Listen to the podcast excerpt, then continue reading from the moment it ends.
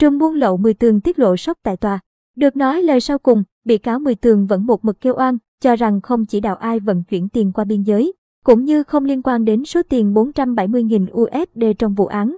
Sáng ngày 17 tháng 2, Tòa án Nhân dân tỉnh An Giang bước vào ngày làm việc thứ hai trong phiên sơ thẩm xét xử các bị cáo Nguyễn Thị Kim Hạnh tức 10 tường, 53 tuổi, Phạm Thanh Sang, 40 tuổi, Hồ Tuấn Linh, 41 tuổi, Nguyễn Văn Lê, 38 tuổi và Nguyễn Văn Minh, 31 tuổi về tội vận chuyển trái phép tiền tệ qua biên giới. Mở đầu phiên xét xử, các luật sư hỏi bị cáo Sang về quá trình vận chuyển 470.000 USD và mối liên hệ với bị cáo Mười Tường. Bị cáo Sang thừa nhận có nhận gói nylon màu đen từ một người ở Campuchia, nhưng không chắc bên trong là tiền. Vì làm công việc vận chuyển hàng hóa cho Mười Tường nhiều lần trong tuần, quen việc nên Sang đoán đó là tiền. Nếu vụ vận chuyển thành công, Sang sẽ mang gói nylon đó vào phòng cho Mười Tường, chứ không giao trực tiếp. Đối chất những lời khai của Sang tại tòa, bị cáo Hạnh tiết lộ sốc, từ lâu bị cáo đã không nói chuyện hay gọi điện gì cho Sang cả. Nhà bị cáo sang kế bên nhà bị cáo, nhưng bị cáo sang không thể ngang nhiên tự vào phòng riêng của bị cáo được. Ngay cả chồng của bị cáo còn không thể tự ý vào phòng của bị cáo, huống gì sang nói mở cửa ra vào tự do như vậy được. Bị cáo khẳng định là không thể. Bị cáo hoàn toàn không gọi điện chỉ đạo bị cáo sang vận chuyển tiền như cáo trạng đã nêu. Vì cơ quan chức năng đến nay cũng chưa chứng minh được có lịch sử các cuộc gọi giữa bị cáo và bị cáo sang diễn ra ở thời điểm đó, bị cáo Hạnh nói thêm.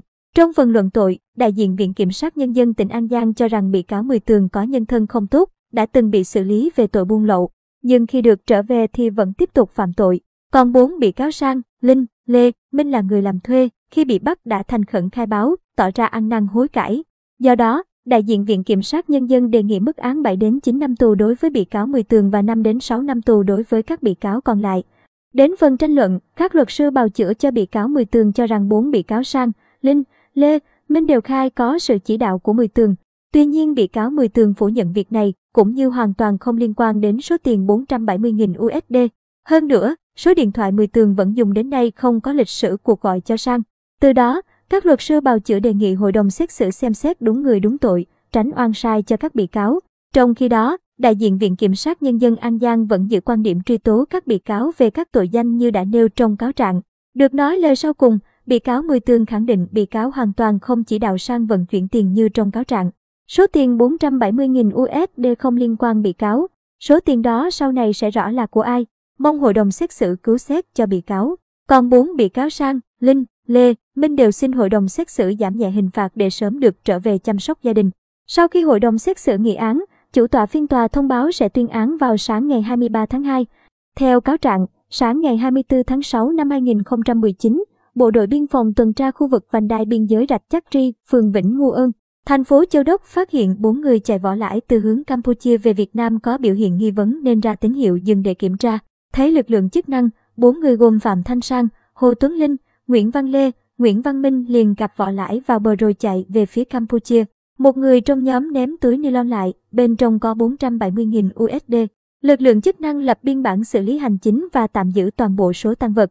Đến ngày 6 và mùng 9 tháng 7 năm 2021, Sang cùng Linh ra đầu thú, thừa nhận đã tham gia vận chuyển 470.000 USD.